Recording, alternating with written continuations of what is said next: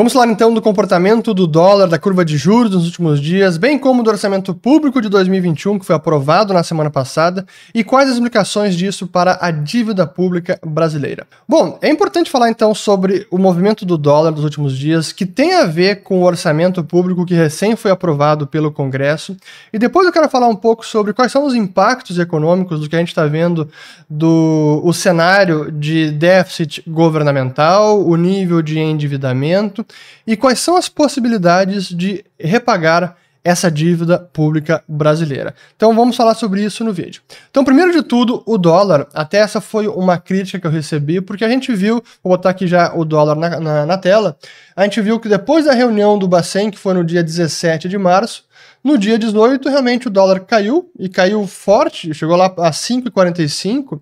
E nesse dia o real foi a, moeda que mais se fortaleceu no planeta, à exceção da lira turca, porque o Banco Central daquele dia acabou elevando em 200 pontos base a a taxa de juros do país e depois o Erdogan acabou demitindo o banqueiro central, né, o presidente do Banco Central da Turquia. Mas enfim, depois desse dia, o real começou numa rota de desvalorização e o dólar chegou a 5,80. Da mesma forma, a gente pode ver aqui com a curva de juros, eu vou pegar apenas o DI 29, que é um dos mais longos que a gente tem, o DI 29 que deu uma, no dia 18, né, deu uma, uma queda, chegou ali a 8, não chegou a bater de 8, mas do dia 19 em diante já começou a subir e subir fortemente, chegou a 9,30 e agora está ali mais ou menos estável em 9,08. E o que, que explica esse movimento? Até porque eu recebi algumas críticas dizendo, pô, não era só aumentar os juros, tá aí o Bacen aumentou em 0,75%, vai aumentar mais e o câmbio ainda assim se depreciou. Primeiro de tudo, aumentar juros não é uma bala de prata. E nem dessa magnitude que o Banco Central está fazendo. Ele recém iniciou um processo de normalização da taxa de juros. Mas esse é um processo que vai levar meses e talvez até um ano. Depende, claro, do ritmo de elevação do Banco Central. Mas se a gente lembrar que hoje a Selic está em 2,75% e o IPCA está em 5,20%, ainda estamos com uma taxa de juros real muito negativa. Então dava para esperar que simplesmente uma elevação da Selic já ia magicamente é, valorizar pra caramba o câmbio e os problemas todos estavam resolvidos. É claro que não. Porque aí vem o ponto do orçamento público, que tem a ver com a incerteza e os riscos fiscais que honestamente assim, foi uma peça de ficção que foi aprovada pelo Congresso, como todo mundo, realmente isso foi um consenso. Até tem aqui uma matéria do uma live do valor que teve do Mansueto de Almeida e do Carlos Caval, os dois que foram secretário do Tesouro em administrações diferentes, e eles mostrando que, olha, o orçamento aprovado é ruim, precisa ser corrigido, ele é fictício porque nem contemplava alguns gastos que o governo que são obrigatórios e que o governo sabe que terá, então gastos obrigatórios estavam subestimados. Enfim, do ponto de vista legal e do processo democrático de aprovação do orçamento, realmente foi é, um desastre, ele precisará ser corrigido, até porque, como é, acabou alertando o Mansueto, esse orçamento pode gerar aquele chamado o shutdown, o apagão da caneta, porque alguns técnicos vão se recusar a assinar um orçamento que pode trazer complicações legais até na pessoa física dos uh, funcionários do Ministério da Fazenda. Então essa foi a situação do orçamento. Claro que isso trouxe é, muita preocupação, porque o mercado acabou se dando conta que, olha, talvez Brasília de novo, deu uma demonstração, tenha dado uma demonstração de que não está se preocupando com a, a, direção do gasto público, o déficit crescente, furar o teto, eu infringir também a lei de responsabilidade fiscal ou a regra de ouro. Então, realmente, isso acaba preocupando. E aí eu, eu trago até uma fala do presidente do Banco Central, aqui eu concordo com ele, do, do Roberto Campos Neto, que diz que o que tira o sono dele é o, a questão fiscal, o descontrole fiscal. Está aqui a, a fala do Roberto Campos Neto. E é claro que eu concordo com ele, porque numa escalada do câmbio, numa escalada da inflação, o Banco Central eleva os juros, mas esse remédio dos juros ele pode ser muito severo e pode haver a necessidade de um aperto monetário muito elevado, como já houve no passado. Mas mesmo assim, se o gasto público, se o déficit permanecer elevado e numa rota de descontrole, daqui a pouco nem mesmo o, o choque monetário é suficiente. Por isso que é importante também controlar o fiscal sempre.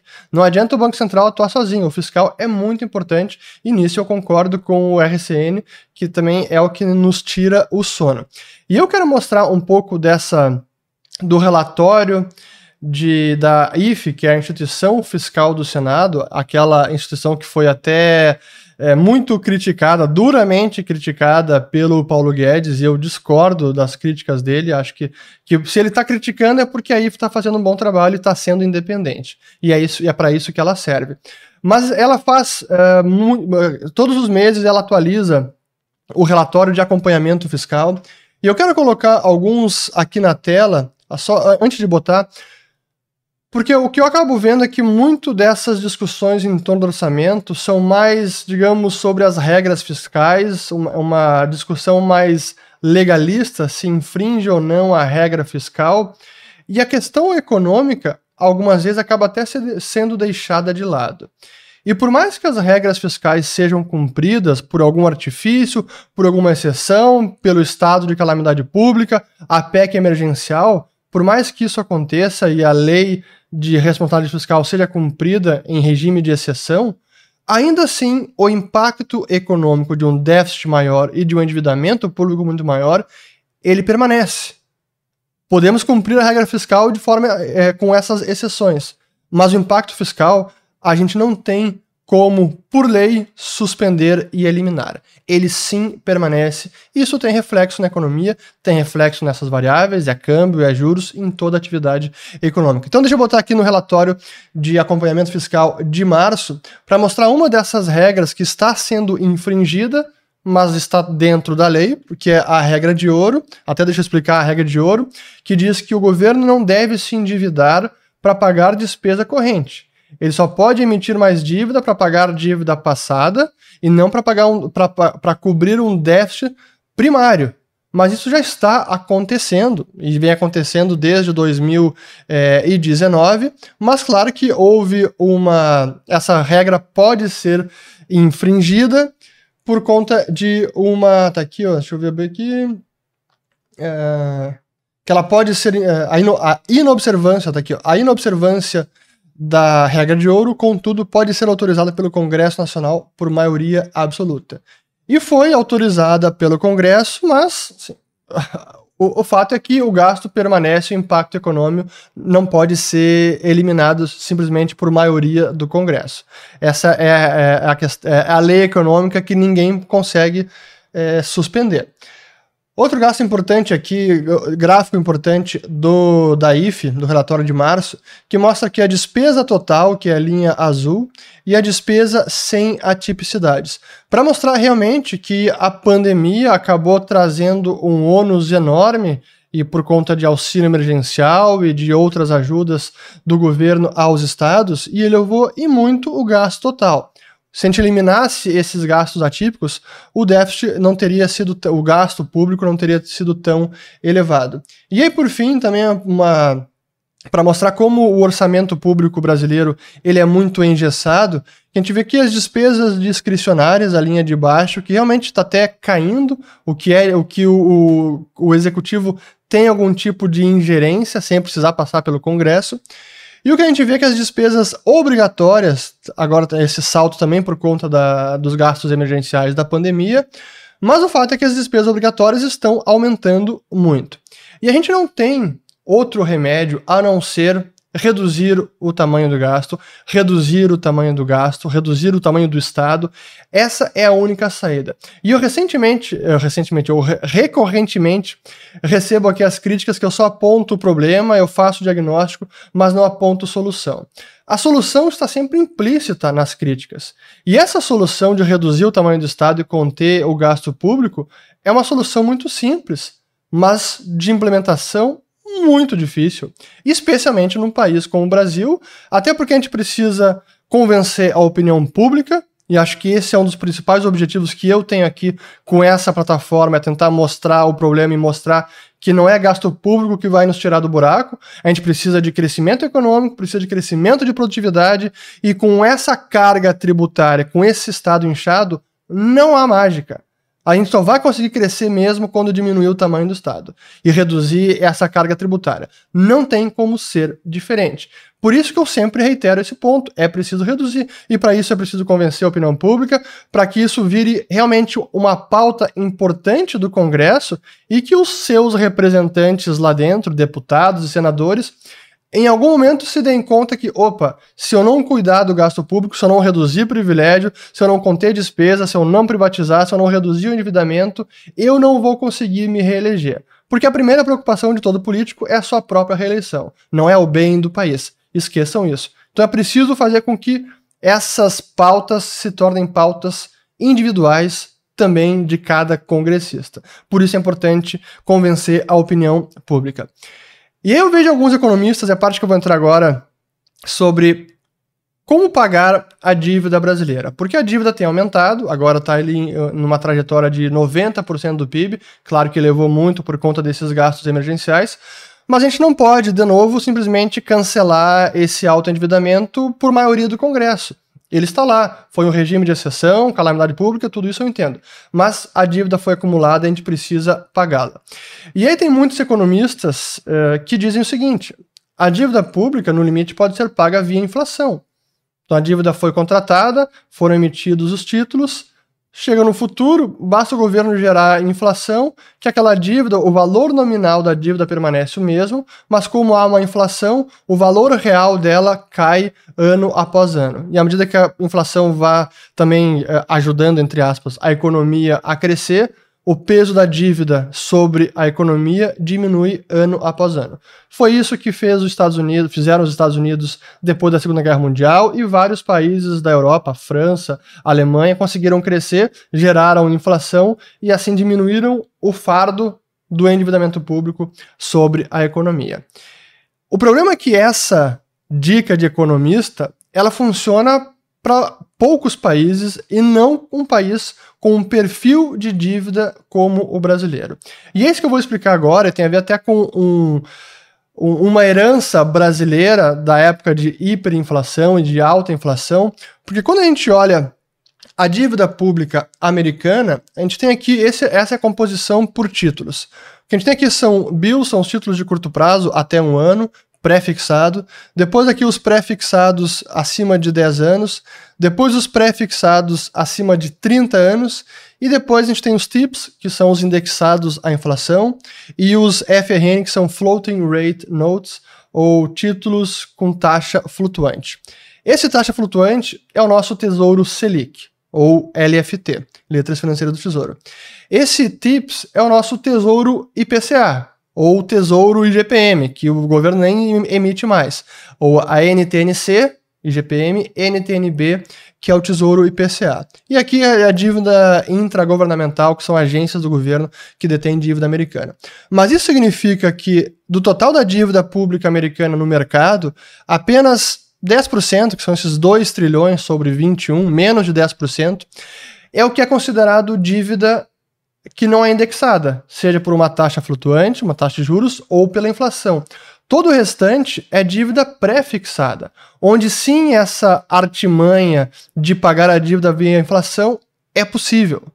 No Brasil, a nossa dívida pública não tem esse perfil. Pelo contrário, apenas um terço da dívida pública brasileira é em títulos pré-fixados, as LTNs ou NTNF, como a gente tem aqui, deixa eu botar aqui esse gráfico de, do último relatório de, mensal da dívida pública.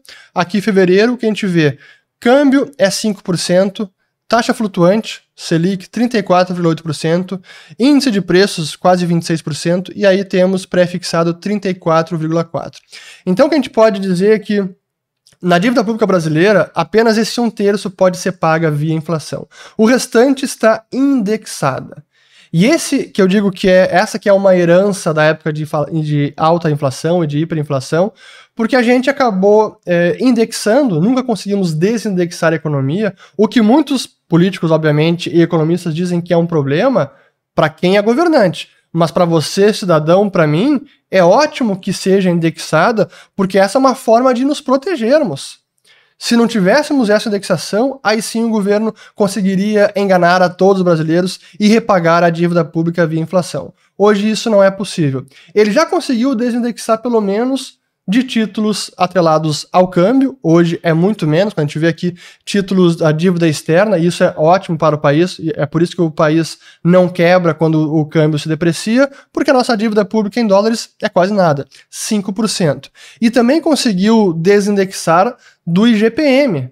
Os títulos NTNC não são emitidos desde 2007. Por sinal, eu tô gravando esse vídeo hoje, dia 1 de abril de 2021, e tem apenas dois títulos atrelados ao IGPM é, que ainda não foram, é, não foram resgatados, não foram amortizados. Um deles vence hoje, 1 de abril de 21, e o outro vence em 2031, em janeiro. Então não tem mais dívida atrelada ao IGPM. Agora imagine se o governo tivesse. Imagina um tesouro GPM agora que o GPM está 30% ao ano. Seria um grande fardo. Mas enfim, essa é, é isso que eu queria mostrar sobre a, a forma de repagar a dívida, que via inflação o Brasil não consegue mais, ou é muito mais complicada de pagar via inflação. E o outro ponto final, que eu vejo que é algo quase nunca mencionado nem na imprensa, nem pros, pelos especialistas, e que é o dado mais importante da dívida pública e do déficit público brasileiro. A gente sempre fala de déficit primário, então receita menos despesa corrente, déficit nominal, depois do pagamento dos juros, mas a gente não fala do déficit que considera também a necessidade de refinanciamento da dívida. O que eu quero dizer com isso? O governo tem todos os anos, tem que pagar todas as, as despesas correntes, paga despesa com juros, mas ele também precisa amortizar a dívida que está vencendo. É como você, cidadão, se você tivesse, é, você tem lá suas despesas do mês, tem a despesa com juros, mas a dívida que está vencendo, você também precisa de caixa para amortizar aquela dívida. Então, o seu buraco no caixa num dado mês ou num dado ano precisa considerar a dívida que está vencendo. É o repagamento do principal. No caso de dívida pública, é a rolagem da dívida porque a dívida nunca é quitada. É emitida nova dívida para repagar a dívida passada. E quando a gente considera o déficit nominal mais a necessidade de refinanciamento, o déficit do, do Brasil vai acima de 20% do PIB. E esse é um dos maiores do planeta, porque a nossa dívida é muito curta. Esse é um outro problema do endividamento público brasileiro, porque o nosso prazo médio da dívida interna, DPMFI, dívida imobiliária, DP, dívida pública imobiliária federal interna, ele está agora em 3,6 anos. Até acho que tem aqui no, nesse relatório, deixa eu ver se eu encontro o gráfico aqui rapidinho para mostrar para vocês porque aqui, ó, o prazo médio da dívida pública interna, que é o azul escuro, está em 3,40 anos. A dívida pública total 3,61 vai para cima por conta da dívida externa, que é onde o Brasil consegue emitir títulos um pouco mais longos. Né? O prazo médio é de 7,8. E até aproveitando esse ponto, aquela dívida do, do, do, do Brasil que está aqui em dois, esse um terço que eu mostrei aqui, ó, os 34,4% que é pré-fixado, o prazo de vencimento médio dos pré-fixados é abaixo de dois anos.